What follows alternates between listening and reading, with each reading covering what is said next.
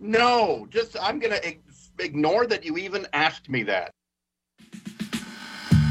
Dark secret place. This radioactivity is coming from Bryan Suits on KFI. I would bomb the shit out of him. Dark secret place with Bryan Suits on KFI. KFI AM 640 more stimulating talk. It is a dark secret place. Our weekly descent into uh, the war on terror, military technology, stuff, junk, movie reviews, and uh, the world of intelligence and uh, etc. It's uh, ironic. You, you hear you hear that clip there uh, in in my in my open where Trump says I would bomb the Place with Bryan Suits on K- where where let me go back to it right. There we go. KFI. I would bomb the shit out of them. Yeah, well, uh, we had a exercise that was um, weeks and weeks and weeks into planning, uh, and in fact, the North Koreans had even said that they weren't that offended by them as uh, one, one of their concessions as we uh, head into this June summit between Donald Trump and Kim Jong Un. But uh, they uh, they did complain about actually seeing airplanes that would bomb the ass out of somebody. And so the uh, the United States uh, actually canceled uh, the B fifty two participation in an upcoming uh, exercise. So so that and more failures. We'll we'll get to that uh, this hour. Next hour, uh, an interesting thing. when when I was in Iraq in two thousand four and two thousand five as an infantry officer, all three times that I was wounded, I was wounded by the the members of this one cleric, a Shia cleric by the name of Muqtada Sadr and he had a militia called the Jaish al Mahdi, the Mahdi army. And I'll explain next hour what that what that means. But he just won the election in Iraq. So th- this was a guy who uh, was the shoot on sight enemy of the U.S. in 2004 and 2005, who spent most of his time in Iran.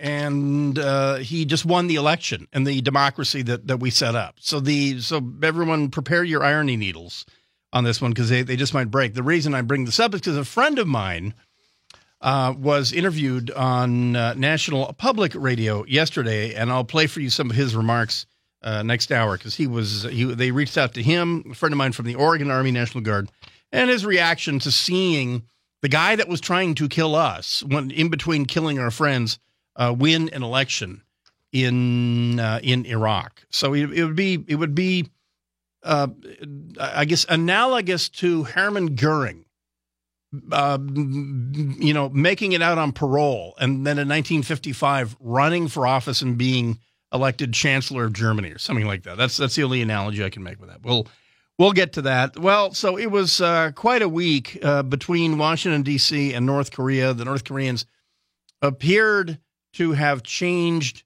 uh, some of their tone where whereas a month ago everything uh, was was peaches and cream and uh, unicorns and rainbows, uh, looking like the summit between the U.S., North Korea, and South Korea was was practically preordained to be successful, and then things started to go sideways, um, primarily because what the North Koreans expected to happen would be that between, um, say, three weeks ago and June that the United States would not be doing any victory laps because, after all, nothing had happened yet, right? The negotiations or, or the summit, we don't even know if it's going to last one hour because it hasn't happened yet. So, before you start booking your hotels for Oslo, where the Nobel Peace Prize is awarded, as opposed to Stockholm, where the rest of the uh, Nobel Prizes are awarded, uh, before you book your room uh, for uh, Trump Moon Kim Nobel Peace Prize 2019, uh, you might want to catch up on on some of the headlines. Here was probably the the biggest gaffe, and I'll, I'll, I'll play the audio for you. It's it's a bit confusing, but but as the North Koreans began uh, earlier this week to um, start to quibble about uh, whether or not they even want to uh, commit to this negotiation, this summit that they'd already committed to, uh, and and in doing so, they're they're baiting an ancient hook. This is something that North Koreans have done for 70 years, is to dangle negotiations in front of the UN or the United States or South Korea, and uh, in in dangling, they sort of obviously are virtually committing to actually wanting the meeting. And when they get the other side to commit and say, yeah, let's talk about family reunion, let's talk about fishing rights, whatever. Once once the negotiation is agreed to, then the North Koreans begin to pull the line back and say, well, you know what, maybe we don't want to after all. And the South Koreans and prior American administrations have learned not to bite on that hook. Don't let them set the hook. Don't pencil it in. Don't say we agree to a negotiation because you really anyone who's a pro with North Korea knows that you never really agree to a negotiation. So in the case of the North Koreans, that happened again this week, and uh, in in the reason they do it is because uh, they are used to American regimes and South Korean regimes that will before the meeting is ever fully agreed to will give something up just so that the North Koreans will agree to meet when in fact they're the ones who proposed it, right? And that's what they did in the 90s. They would propose a meeting with the uh, UN World Food Program. And the World Food Prog- Program would say, wow, it must be pretty bad in North Korea. Yeah, let's meet. And then the North Koreans, a week into it or two weeks later, would say, well, we don't know if we really want to meet. Now, keep in mind, the North Koreans are the ones starving. Okay, the people who work at the World Food Program, they're getting three hots and a cot. They don't need the meeting. They just want to distribute food to people who are hungry. And the North Koreans, two weeks later, will say, well, we don't, you know, I, we're not quite sure. Is there anything else you could offer? And then the World Food Program says, oh, all right, we'll bring 20,000 units of insulin or something like that. So the North Koreans are masters at getting something before a negotiation even starts. Well, they did it again this week, and they got something. They got something out of the U.S. But in doing so, President Trump um, made a verbal gaffe. He made a verbal slip. And he talked about that if North Korea cooperates, if North Korea plays its cards right and denuclearizes, that the U.S. would be willing to give it a security assurances, and that the U.S. would really like to see the so the quote Libya model, close quote, employed in North Korea. This was Trump saying this without filter and without delay, saying to world cameras that the Libya model might be in store for Kim Jong un. The Libya model might be what's good for North Korea. Well, for the U.S., we're thinking denuclearize in Gaddafi style. For the North Koreans, when they heard Libya model, they heard, oh, you mean wind up being pulled out of a drainage ditch and then uh, violated rectally and shot in the head like Muammar Gaddafi? So, bit of a mistranslation a bit of a miscommunication between the uh, the U.S. Uh, and the North Koreans. So uh, I'll, I'll, get to more of this here in just a second. I'll play for you what uh, President Trump said, and I'll I'll remind I'll remind you what the Libya model is for getting rid of nukes, and what the Libya model is for getting rid of a dictator. They're both the Libya model.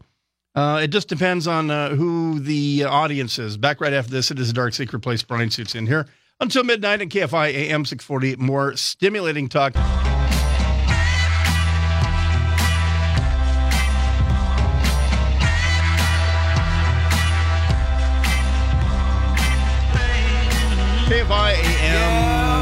640 more stimulating talk.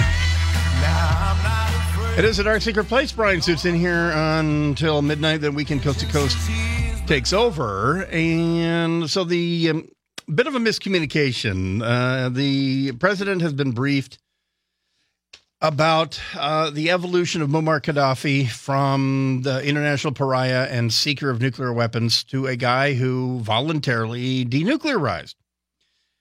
And the uh, UN and the International Atomic Energy Agency call that the the Libya model. Now, here's uh, sort of the the bottom line about what happened. Um, George W. Bush doesn't get a lot of credit for the secondary effect of invading Iraq, but there was a secondary effect for invading Iraq.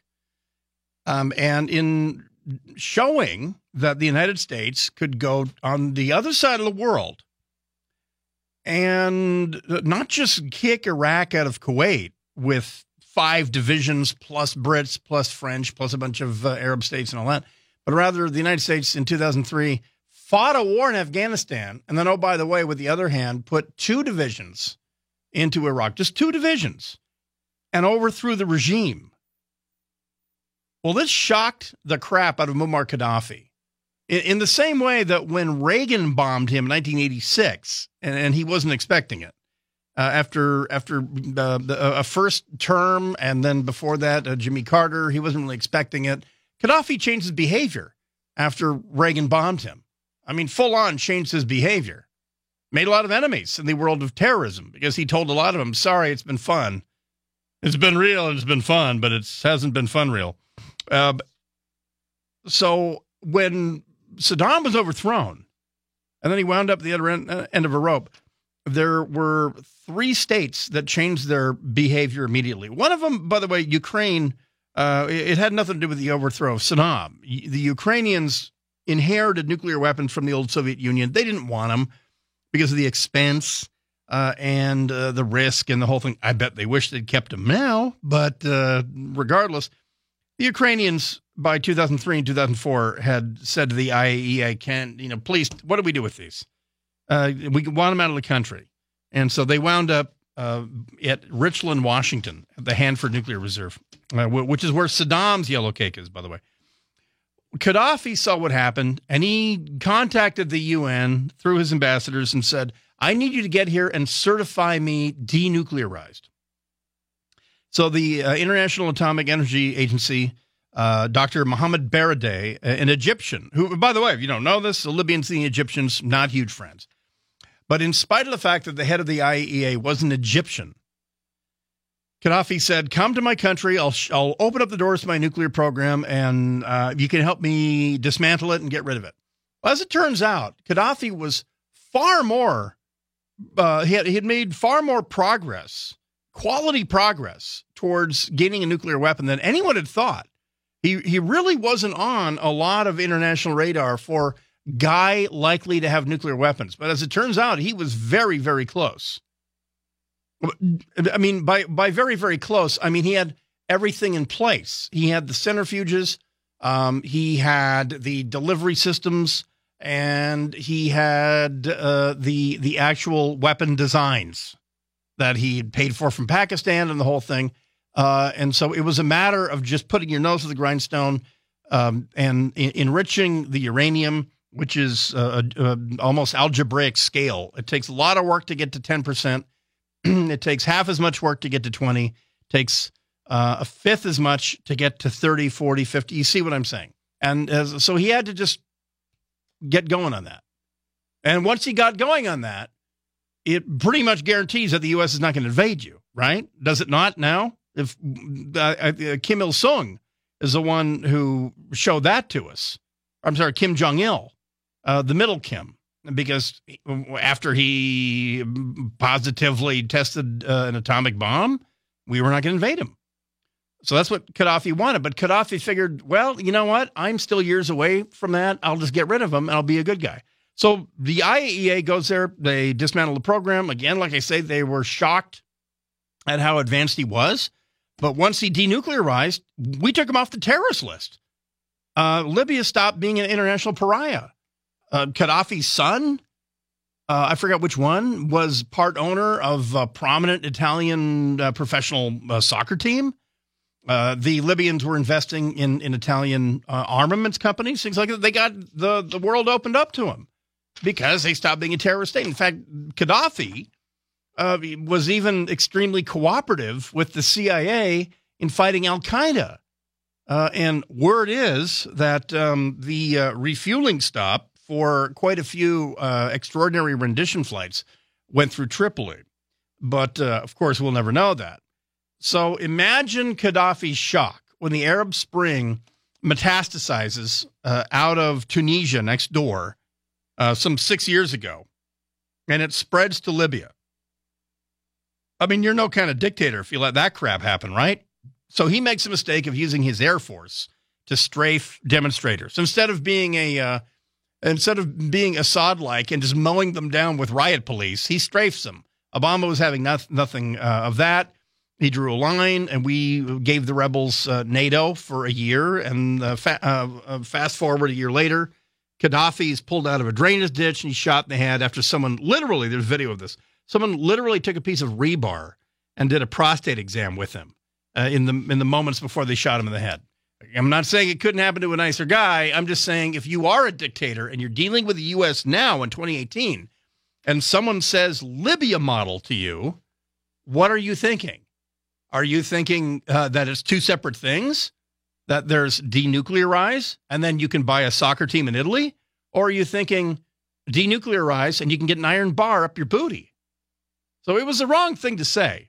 And that's what the uh, that's what the president said. The the problem uh, strategically, if you're negotiating, uh, and I've been talking about this with Handel on Tactical Tuesdays, uh, is you you now um, if you have placed a premium on even having the meeting, if that has become your focus on just getting in the same room with the guy, not the end result, not what do we get out of the meeting, not will the meeting be worth a damn, but if if you have laid so much importance on the meeting itself uh, that you allow yourself to be baited uh, by uh, the other side, then you have to give things up to make sure the meeting happens. So fast forward to yesterday, the United States has a an exercise that has been uh, on the books for for months. Um, it's a U.S. South Korean exercise and a U.S. Japanese exercise. Part of the exercise was going to involve B 52s uh, taken out from Andersen Air Force Base in Guam and being escorted or protected by South Korean fighters. And then the other part of the exercise is same thing, but with Japanese fighters, so that we can prove interoperability. Well, the South Koreans said, um, "We want out. We're, we we we feel like that's too much of a provocation right now," which is a mistake because you're telling the North Koreans, um, "Look, our this meeting is so important. Just having the meeting is so important. We'll alter our exercises." Well, the U.S. did the same thing, and we canceled the B-52 part. So effectively, North Koreans are now dictating after they agreed to allow it to to not protest these exercises. They're now dictating what can and uh, and and cannot be done as part of an exercise. So uh, that's that's your update on that. It doesn't bode well. Uh, it, it it's not a correct setup. This this is something that we have learned for decades about North Koreans, and it seems like we have an entirely new crew, um, including John Bolton, uh, who should know better, but are are not uh, are not acting like they've ever seen this playbook uh, ever uh, before. Uh, we'll be back right after this. It is a Dark Secret Place. Bryan Suits in here until midnight. KFI AM 640. More stimulating talk.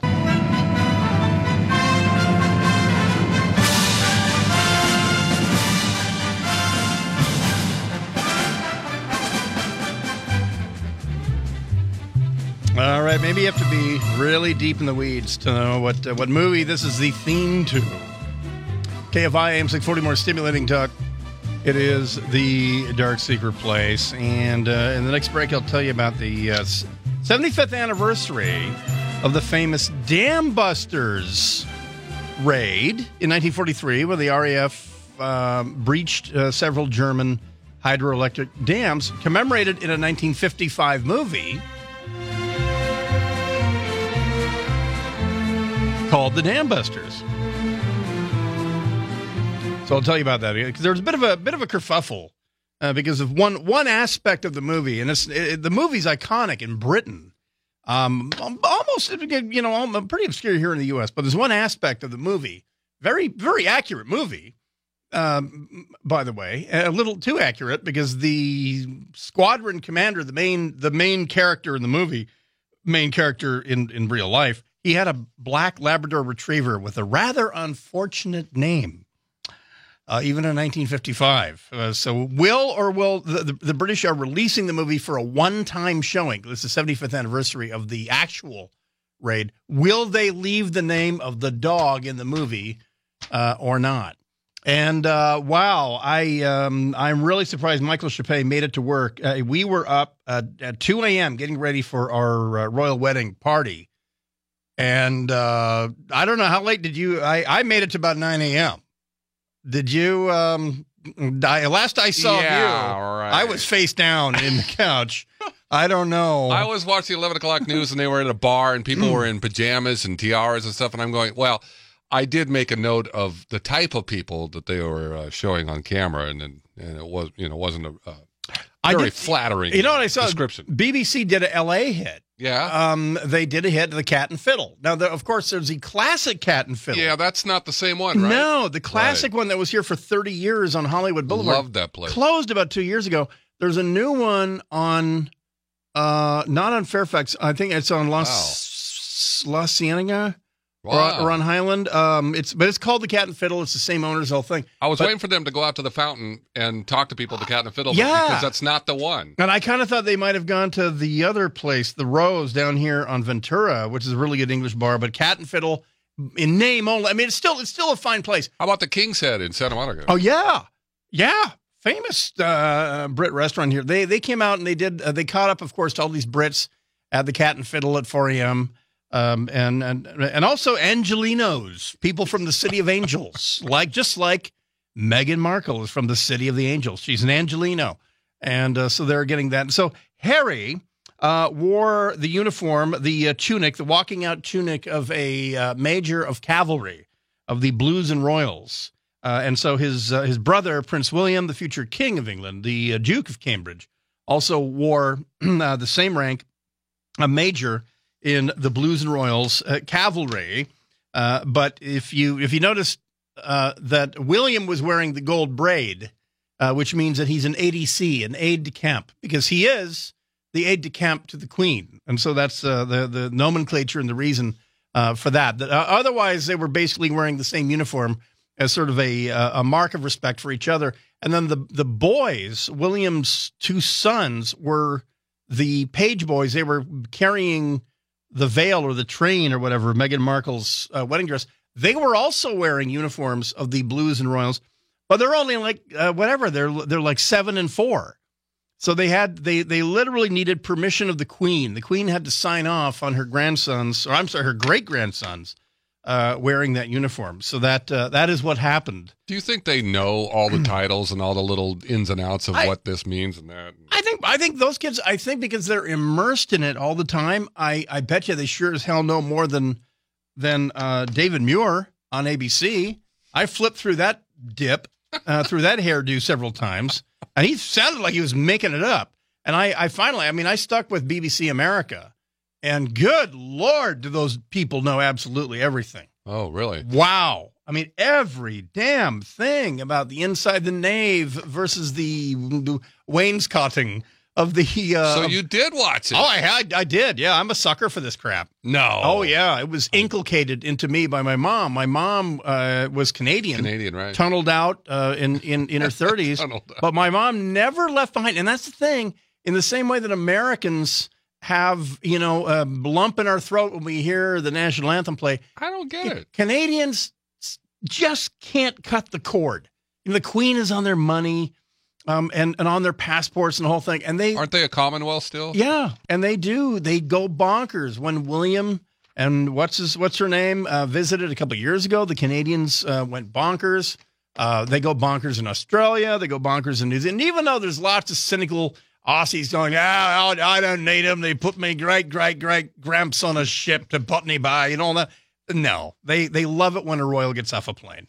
They love it. The Canadians do, and so my mom. It was in my mom, uh, pretty pretty hard. And so I do I do get uh, uh, excited. But then again, though, here's the thing: I'm an Anglophile, and the other deal that I know about the Brits is that nobody does this stuff like them. The North Koreans might have numbers; they might have robotic numbers. So those could all be marionettes for all we know. But when the British do something with pomp and circumstance, and they shine their breastplates at the household cavalry, and they put on their really really amazing hats, and they ride their gigantic horses, nobody does it like them. And nobody gets threatened with death uh, anymore these days. No, no. But and, in North Korea, maybe not. Yeah. and and and they the, the Brits when they do the trooping of the color or the passing review or the Queen's birthday, uh, they they do it better than anybody else. And it's the thing is like if you're not gonna if you're not gonna match them, don't even try. Which is like the Israeli stance is nah, don't even tuck in your shirt. Just what just get a haircut or not. I why, why try? But the Brits, it's part of their tradition, and they're just extremely good. And all the units that do it, unlike some show pony like the Vatican Guards or something, the British units that actually do that stuff, they're actual combat units. They they either it just came back from a deployment or they're on their way to one, but in between they go, oh, by the way, chaps, we have to provide a, a guard, an escort of honor for uh, the uh, the Duke and Duchess of Sussex, uh, Harry and Meghan, don't you know?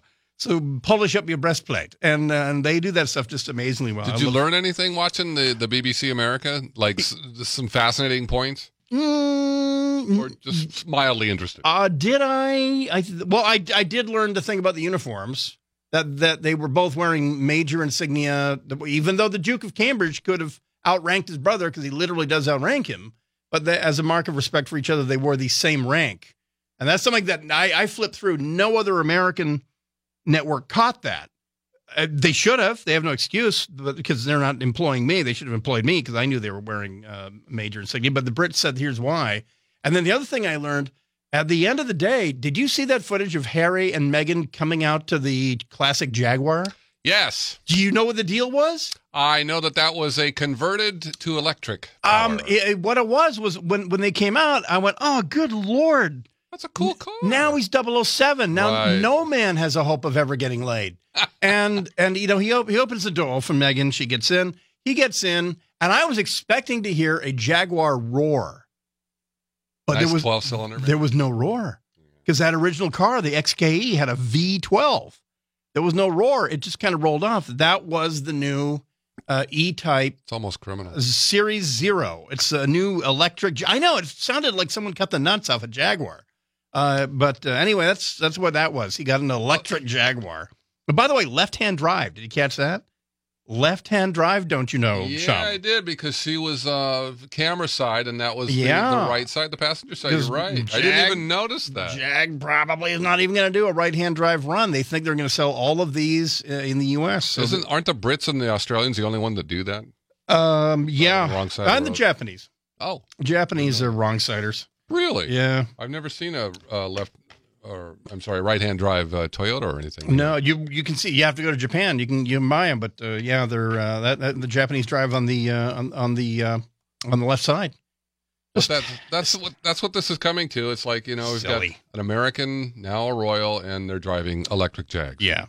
Um, all right. Uh, so I saw Deadpool 2. I have a, I have a 10 second review when we come back. Um, but also the 75th anniversary of the very actual mission, the Dam Busters, which led to a movie that the British showed uh, on Thursday, a one time showing, a restoral of the classic movie, The Dam Busters. Will they or will they not include the name of the squadron commander's dog, I don't think so. which is not a word we say in America anymore? Right. I think I know what word you're thinking. You said Mm-hmm. he, he was a Labrador, right? Yep, a black one. Yeah, they're not going to do. They can't do that. I wonder. The answer may surprise you right after this.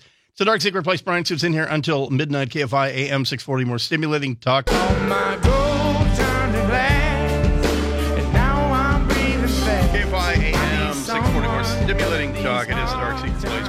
In here uh, until midnight. Then Coast to Coast weekend. Uh, well, here's my quick movie review of Deadpool 2. Go see it. There. Uh, if you like Deadpool, definitely go see Deadpool 2. It's actually funnier. They had to make it funnier. Uh, and definitely stay for the end credit scenes because those are actually part of the movie. If you miss the four end credit scenes, uh, you will actually miss the real ending of the movie. That's all I'm going to say. Speaking of movies, in uh, Britain, I know there was kind of a big event in Britain today, but uh, in 1955, the movie The Dam Busters was released, and the British uh, had a single, one day only 4K restoration of the movie The Dam Busters that played on uh, on Thursday, on the 17th of May. And why?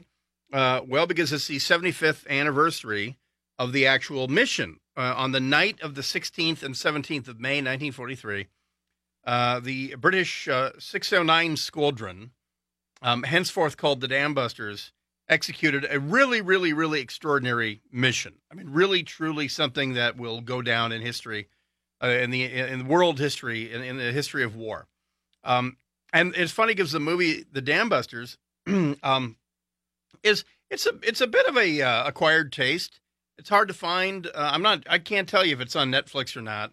Um, here's a little bit of the promo for the 75th anniversary show. Pardon me, the the uh, the anniversary showing that they did on Thursday night. Here's a, here's a bit of a taste of the Dam Busters. Do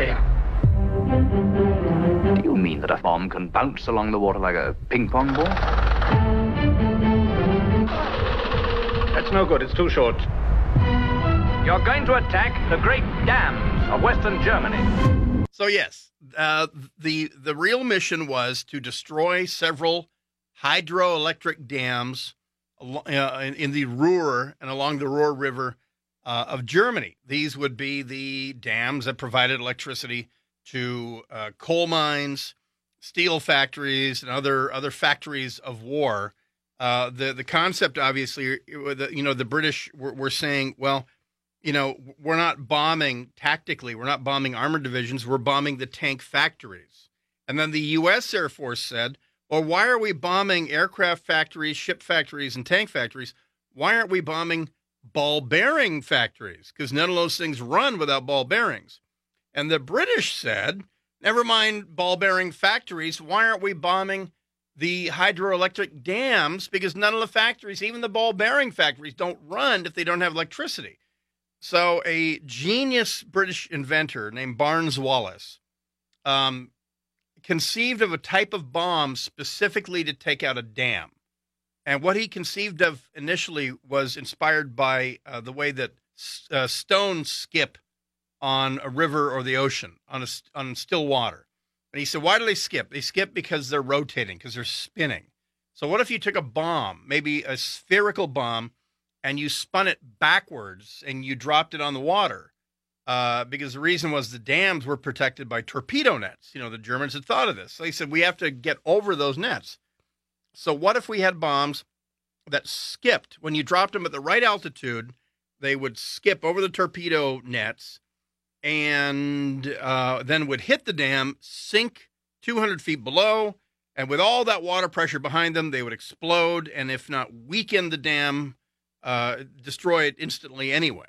Uh, and so the, uh, the, the concept was sound. No one believed it at first when he proposed it. They thought he was wacky, uh, which he was, but he was a wacky genius. And the shape of the bomb turned from uh, from a sphere to a cylinder, like a beer can, um, and the aircraft began spinning it in the bomb bay. The pilots dropped to a preset altitude, and you'll have to see the movie to see how they because it's genius the way the way they did it, um, the way they set the exact altitude to guarantee the correct number of skips was absolute genius. But the big kerfuffle here is that when the movie came out in 1955, true to real life, the squadron commander had a black Labrador retriever, a beautiful black lab. The name of the dog was N word, and it's in the movie. Now, in American versions, when it's shown on TV, usually they will edit it. They'll dub the word trigger, and suddenly the dog's name is Trigger. But that wasn't the dog's name. So, what were they going to do on Thursday in Britain? Well, the British Board of Film Review let the uh, let it go. They said that's the original. Uh, this is the original movie from 1955. That was the dog's name in real life. Uh, by the way, spoiler alert: the dog is hit by a car in a very very sad scene. Uh, but uh, anyway, um, so that was the, the controversy um, uh, about the movie. Did we edit that word out? Well, they didn't. They left it in. Um, so anyway, if you can see it, the the, the music is iconic. The iconic uh, Dam Busters music is sung by British uh, football fans, especially when they're on the continent of Europe, usually playing the Germans. Uh, but uh, it is the 75th anniversary of the actual mission. Uh, the the end result, by the way, the dams were breached, the electricity was interrupted, but what the British had not counted on was that, of course, Germany had slave labor, and they didn't care how many people died rebuilding the dams. So they did rebuild the dams actually in pretty short order like in five or six months, and they were they were up and running. Uh, but uh, anyway, the actual achievement itself was pretty astounding. The movie is great. Just don't be shocked when the guy calls his dog with a really really loud voice. Uh, don't be shocked. Anyway, Dam Busters, 1955. Check it out. Leslie Howard. Um, back right after this, hour number two. Uh, guess who? Guess who won the election in Iraq? Uh, the guy that blew me up in 2005. Uh, I'll tell you about that right after this. Hour number two, Dark Secret Place, right after this. KFI AM 640, more stimulating talk.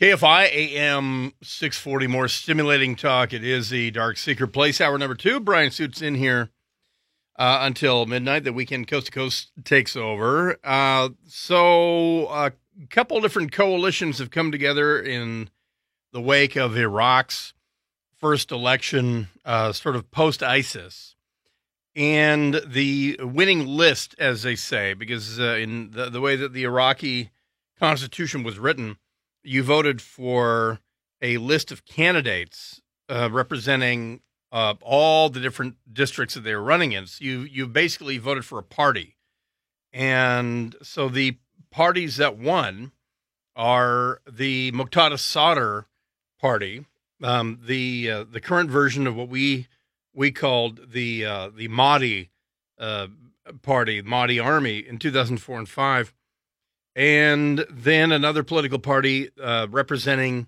the Iranian sponsored militias, the Popular Mobilization Units or PMUs. The biggest party there, the Fatah Party, um, uh, also winning. And so the way it works in a parliament, and this is definitely the Achilles heel of democracy, as I believe the uh, uh the uh, Parliament of uh, Germany will uh, will attest the the Reichstag of 1932 the Achilles heel of a parliamentary democracy is whoever has the plurality of votes, not not a simple majority of 51%, but if you won 40%, all you need is to go around and find the party that won 11%. And you have won yourself a majority and you won yourself a government.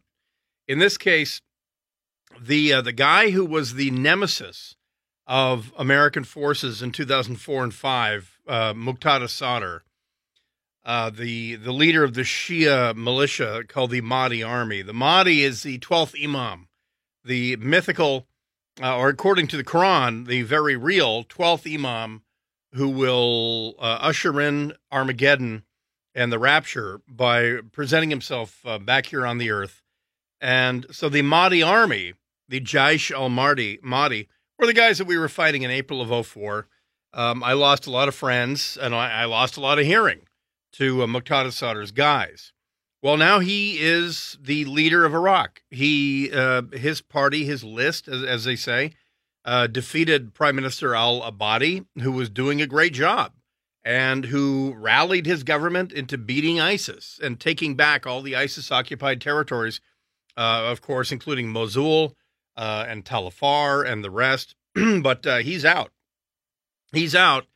And the guy responsible for the deaths of three to 4,000 Americans is now the leader of Iraq, the country that uh, we uh, changed the regime and changed their entire government into a democracy. There was no way that Iraq, when they had their constitutional convention, was going to come out as a military uh, dictatorship. They they came out a parliamentary democracy, and uh, this is what happens. So I'm not I'm not real happy about this. But um, here's what I'm going to play for you. A, a friend of mine, um, a a former U.S. Army Ranger, a guy who I know uh, that we served with uh, in the Oregon Army National Guard, um, Second Battalion, and 162nd Infantry. He was on NPR. He was on government radio yesterday on uh, their afternoon show called All Things Considered uh, and so I have to give attribution to them. But uh, he was speaking about the the feeling that thousands of American soldiers and Marines feel in hearing the news that Muqtada Sadr is now the recipient of the uh, he's now the beneficiary of democracy um, in Iraq. A guy who killed three to four thousand Americans who who uh, sacrificed their lives to make a better Iraq is now the beneficiary uh, of of Iraq. If you can place your mind, if you can wrap your mind around that irony. So anyway, here is uh, uh, my friend Peter Salerno talking. I, have I've cobbled him together uh, into one long minute and a half uh, series of thoughts here from uh, NPR from yesterday. Peter Salerno, Master Sergeant with the 162nd Infantry Regiment of the Oregon Army National Guard, he arrived in Iraq a few months later. When we went to An Najaf to fight the Mahdi army, the way he, he was able to bring in, I mean, just busloads of reinforcements with impunity. Uh, he he really uh, he really became uh, quite the nemesis in my book. And then after I became the uh, non commissioned officer in charge, watching the flow of uh, arms coming in from Iran, especially right before we left, we started seeing the explosively formed platters, the EFP IEDs, which were just, they're absolutely devastating. And there's virtually no defense against them. So, yeah, he was uh, quite the enemy in my book. And it would have been, a, would have made my job a lot easier if he had somehow managed to get killed along the way. What thoughts cross your mind? when my battalion left Iraq in March of 05 when we went down to Kuwait. It was right after the elections in 2005 in February. And uh, I honestly believed that all the blood and treasure at that point had been worth it. My interpreters were coming in on election day and they were, they were literally crying. They were so happy. They, uh, they were hugging us. They were telling us this is the greatest day in Iraq. And I honestly thought we had done something good. And over the years, just watching it unravel the way it has has been absolutely heartbreaking. It's really interesting to hear you as a soldier express uh, grudging respect for the militia that you were up against that was responsible for the deaths of your friends. Oh, no, he, Eric is absolutely correct. They're ingenious. I was I was always constantly amazed. They would conduct an ambush. We'd get hit. We'd come up with techniques to counter it. They'd counter it within a week. They were very smart, very smart fighters. they were a worthy worthy opponent. All right, a lot, a lot more after this, but that's my friend Peter Salerno on NPR yesterday talking about his feelings uh, seeing Muqtada Sadr uh, now as the uh, uh prime minister apparent uh, of uh, Iraq, the, the, country that he and I were, were wounded in, lost friends trying to establish a democratic government, and apparently we did a good enough job because Muqtada Sadr won an election. Uh, all right, we'll be back. I've got a lot more thoughts on this. Uh, we'll get to it right after this. It's the Dark Secret Place. Bryan Suits in here until midnight on KFI AM 640. More stimulating talk. Michael Chapé with the news. KFI AM 640. More stimulating talk. It is the Dark Secret Place. Bryan Suits in here until midnight. We'll get to uh, the completion of the sea trials for China's uh, first home built, homegrown aircraft carrier uh, as yet unnamed, what they might name it.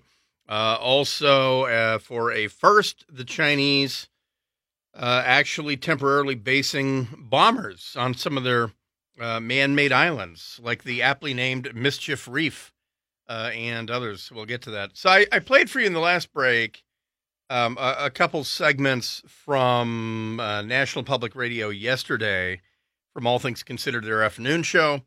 And my friend Pete Salerno, Master Sergeant, uh, a, a, a, phenomenal NCO, uh, just an absolutely extraordinary NCO. I was a, uh, a staff sergeant underneath him in E6.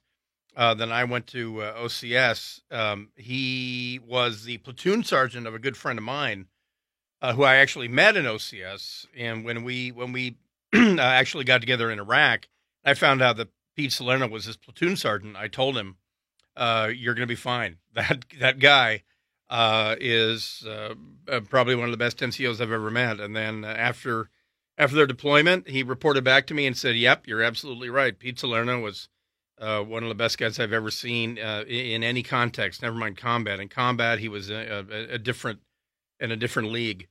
But um, so what he was saying in the clips that I played uh, expressing his disappointment in seeing our nemesis, our enemy, in 2004 and 5, Muqtada Sadr, uh, elected, his political party winning the parliamentary elections uh, in Iraq. He has a great point, a point that I've I've made since 2005, since the election, which is democracy isn't always pretty. As Churchill said, democracy is the worst form of government unless you compare it to all the others. And I'm paraphrasing.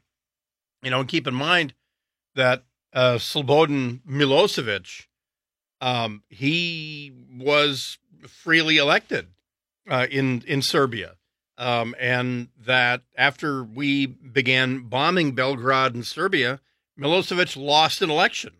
So uh, we were bombing a democracy, as it turns out, even though we like portraying Milosevic as a bad guy.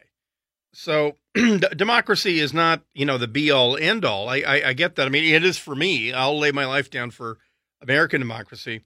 Um, but then again, in 1991, I laid my life down to restore a monarch, to put a to put a king back on the throne in Kuwait. I, I get that. You know, my it's been very complex. The world's been very complex since the Soviet Union collapsed. But in uh, in 2005, when we uh, stood by and and uh, provided security for the Iraqis' first election. Um, I you know I'm not going to lie to you, like Pete Salerno said in the last break. Um, you know, it was thrilling. It was thrilling seeing my translators so excited. It was thrilling seeing old men, in, my case, these two old brothers who wanted to vote before they died on January 30th, 2005. And, and though we weren't supposed to go within a mile of a polling place, we escorted them there. And then after they voted, they posed for a picture uh, with me. And I'll, I'll post that on, on uh, Twitter uh, tonight. So my, my, my feelings, uh, like Salerno's are, are, um, are very complex. I'm, I'm still proud of what I did. And uh, maybe for the Iraqis, the uh, democracy that we didn't impose on them, but it was pretty clear when they put together their constitutional convention that the United States was not going to walk away um, with a uh, Iraq um, under a single party rule. Uh, that there was going to be a democracy. Uh, the the difference, and this is always a complaint I had with the occupation, because when I occupied Bosnia, we called it a peacekeeping mission. Well, that was complete bullcrap. We were occupiers, full on. Uh, we oversaw democratic elections. There was going to be no, there was no other alternative. We occupied Bosnia, and in fact, we had more power in Bosnia than I had in Iraq. I, I kind of wish that we had occupied Iraq the way we did Bosnia, or the way my dad occupied Japan. But, um, but as as it was, um, the Iraqis uh, split up ethnically uh, and uh, sect wise, Shia and Sunni at that first election, and the Sunnis uh, out in Anbar province didn't participate. Uh, they saw a uh, almost a Shia dictatorship takeover, and that created a lot of bitterness um, in 2005 and six. In, in the interim, I, have had my translators, who all now live in the U.S., explain that in a weird way, maybe ISIS was Iraq's war of independence. Maybe America overthrowing a guy that Iraqis should have overthrown. Um, what didn't go down so well. It was it was bad medicine. But maybe the near collapse of Iraq at the hands of ISIS, if you if you recall four years ago how close that was, uh, maybe that was their real actual war of independence because Muqtada Sadr, though the guy owes his uh, money and power to Iran, um, part of what his platform was was I'll be kicking all the foreigners out, and that includes the Iranians. So uh, Iraq would be a better place if that happened. Um, I'm I'm now very cynical about it, but uh, I have no doubt in my mind that what just happened was a very actual democratic exercise. That uh, that Muqtada Sadr um, uh, was the the Donald Trump of Iraq. He said what people wanted to hear. Uh, and they made a choice with their hearts, not their brains. And they got rid of a guy who was actually a very effective prime minister, uh, Haider al Abadi. But that's how democracy works. And like Salerno said in that last break, it's not always pretty, but that's democracy. All right, when we come back, the Chinese flexing their muscle in the South China Sea and some new muscles uh, at that. We'll be back right after this. It is a dark secret place. Bryan Suits in here until midnight. KFI AM 640. More stimulating talk. Michael Chape with the news. KFI AM 640 more stimulating talk. It is a dark secret place. Bryan Suits in here until midnight, and uh, it's become customary here uh, at the uh, the bottom of the second hour to catch up on the Chinese and the South China Sea. Uh, when when when last we talked, uh, the Chinese, of course, had terraformed some coral reefs into major military bases. All of them with extremely long runways and uh, not for commercial aircraft, by the way, not for uh, commercial tourist flights. And it has been, though the runways have been completed now, uh, in most cases, over two years ago, and the Chinese have definitely uh, temporarily based fighter planes there with, with offensive and defensive capabilities uh, they were clearly doing that to test the waters, just like when they when they first began terraforming the first coral reef in the middle of international waters. They were sticking their toe in the water to see if anyone objected. Well, okay, uh, the Philippines made a peep, and Vietnam made a peep, but no one paid attention. And since the United States didn't apparently care, the Chinese went ahead and built military bases, and then claimed territorial rights, uh, a 12 nautical mile limit uh, you know, uh, uh, uh, uh, zones around the islands. And even though it was crystal clear that, that the islands were being made a lot bigger than they had to be to base naval vessels, no one wanted to think about uh, the obvious, which was that the Chinese were building um, effectively fixed aircraft carriers for bombers and other large aircraft. That they were building runways far larger than fighters needed. They were building runways up to two miles long, uh, required for heavy bombers. Um, heavy bombers laden with fuel and weapons, needing a two-mile run to uh, to get off a runway. Um, it was the obvious. Everyone was looking at it uh, like your hand in front of your face. But the Chinese finally uh, did send uh, their version of heavy bombers to Mischief Reef, uh, one, one of the, the three major bases in the South China Sea. Uh, the Chinese employ a old 1950s era Soviet bomber. Back in the day, it was the uh, Tu-16 Badger, a large twin-engined bomber that the uh, it was it was uh, the first major jet engine Russian bomber, and it was a very successful design for the Russians. Though overwhelmingly, um, they're all out of service uh, now in the now Russian Air Force, no longer the Soviet Air Force, um, and a few exist in training and reconnaissance roles. But by and large, the Russians have settled on the Tu-95 Bear, the uh, the uh, eight-engine uh, turboprop that uh, that was intercepted last week uh, between the uh, between Alaska and and Russia. Uh, the Russians are very very happy with the Tu-95 fuel economy, um, payload, everything. They uh, they're they like it. Besides the Tu-160, which looks just like a B-1, uh, but they've only got 20 of those. so anyway, the Chinese have redesignated this Russian bomber, the the Tu-16 Badger it's it's the H6, and when I say bomber, that's kind of a misnomer. Uh, the purpose of a large, heavy payload aircraft uh, in this day and age is uh, basically as a high altitude truck that is going to carry standalone uh, uh, either cruise missiles, anti ship missiles, or what are called uh, standoff missiles, missiles that you you launch uh, they go to a operational area. They loiter for a couple hours, and they're autonomous, and they can decide what and when to attack. Those are those are standoff weapons uh, versus uh, you know direct attack weapons. So that's that's really the purpose of a bomber in this day and age. So uh, so keeping in mind that we do the same thing with the B-52s uh, and B-1Bs and uh, and B-2s. The the notion of a B-2 uh, actually flying directly over target and dropping bombs like a B 17 in World War II. That's not what they do, and that's not what they're intended to do. Yes, they were doing it in Afghanistan because there was zero air defense threat.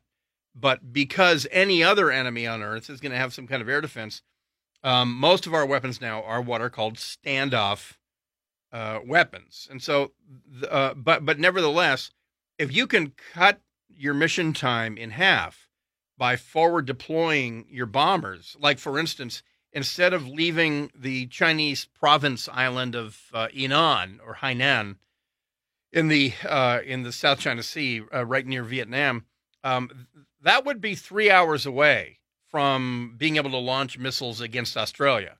But what if you could cut an hour and a half of flight time off and base those bombers uh, on uh, one of the islands in the South China Sea? Well, um, that's what the Chinese have done. Uh, and so, f- for the first time ever, they have flown bombers down to these islands. Um, they didn't make a secret of it. It was on Chinese Central TV. It was on Chinese military TV. In fact, it was a bit of a triumph uh, because they were saying, you know, that that finally that's what these are are, uh, are are meant to do. This is ultimately this is what the islands are meant to be: are stepping stones extending the range of Chinese power. And so uh, each one of them represents um, basically an, an hour's less flight time. So if if you are going to launch against the Philippines or Vietnam or whatever, you would at least pre-position bombers to these islands, and that would give you flexibility. It would give you uh, also quick mission turnaround time. If you're if China decides to launch uh, to go to war with Vietnam, uh, now they have bombers that are only uh, half an hour from their launch point. Uh, and well, yeah, but aren't we going to see the bombers on these Chinese islands? Well, maybe, maybe not. Um, uh, satellites can't see through clouds. Reconnaissance aircraft can't get close enough if the uh, Chinese fighters are are warning you away. So the the Chinese are showing their proof of concept of these islands by sending bombers there. The next step, by the way, uh, would be reinforcing the islands with troops. So expect that next, uh, and that would be uh, uh, practicing uh, the defending the islands against an American assault. Because the, that's the other thing is you look at these islands and you say, well, that's a pretty easy nut to crack. Uh, we just invaded. We we put a uh, we put a battalion of Marines on there. Well, what if the Chinese brought a brigade of Marines, and then you have what Iwo Jima 2.0? Um, so the the Chinese obviously this is part of their war plan. They're going to practice that next.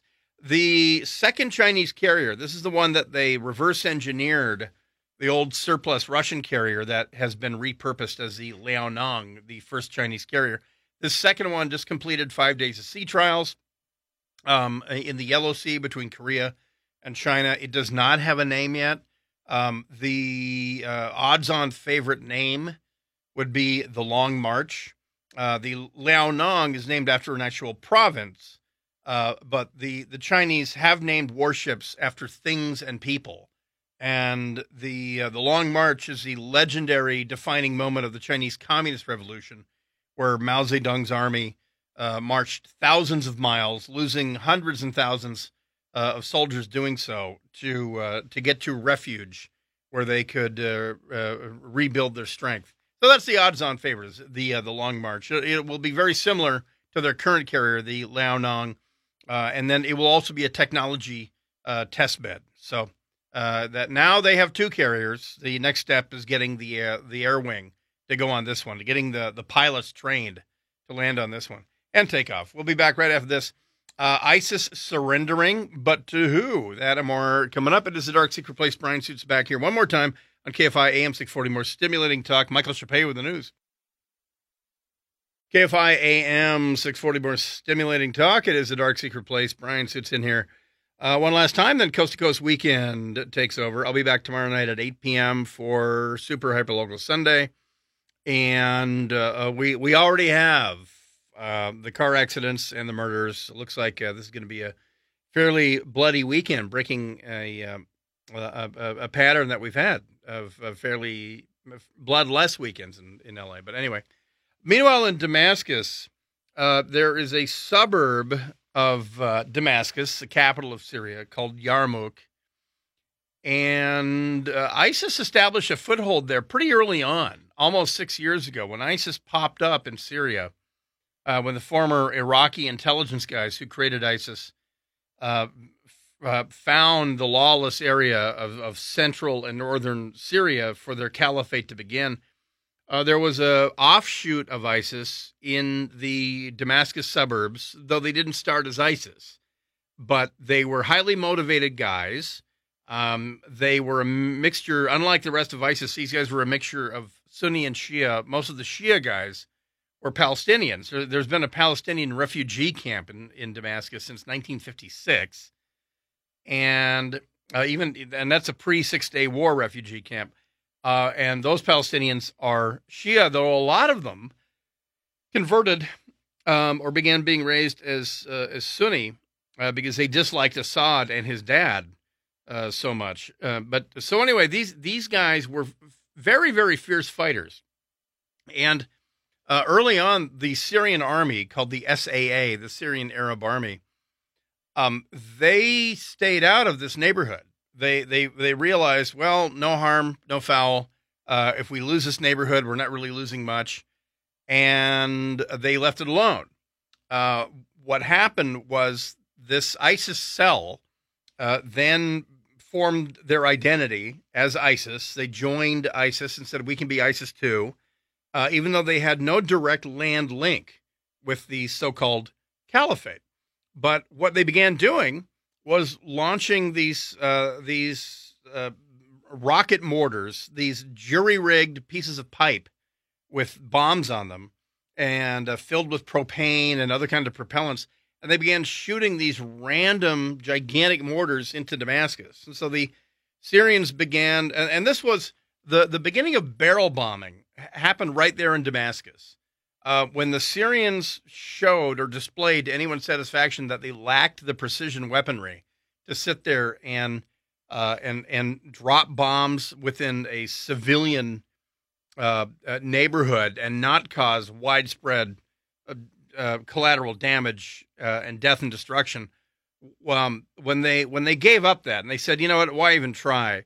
That's when they began making bombs, literally out of 55 gallon drums, normally used for oil, filling them with explosives and impact fuses or time fuses, and just literally rolling them out of the back of helicopters rather than getting up in a fixed wing plane uh, and having to rely on the skill of the aviator. It was so much easier to go up to about 5,000 feet and then literally hover over the neighborhood that you want to drop the bombs on and then roll the barrels out. Uh, and so that was the origin of barrel bombing. And it was this specific neighborhood, Yarmouk.